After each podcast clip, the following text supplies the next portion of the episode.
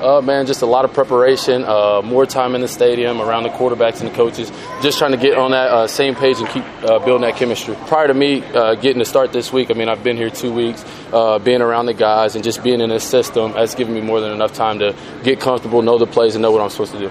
Honestly, it's not it's not tough to step in with an open mind.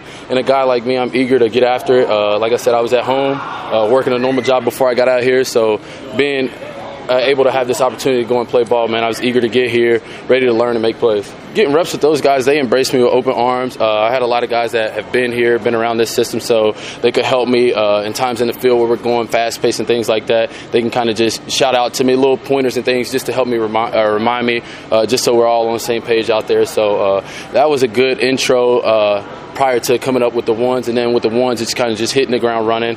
Like I said, those guys are embracing me as well, kind of helping me out uh, as I need. But uh, like I said, I take it upon myself to put in extra work and, and to study my playbook and do things outside of practice, what we do here, to continue to prepare myself to get better.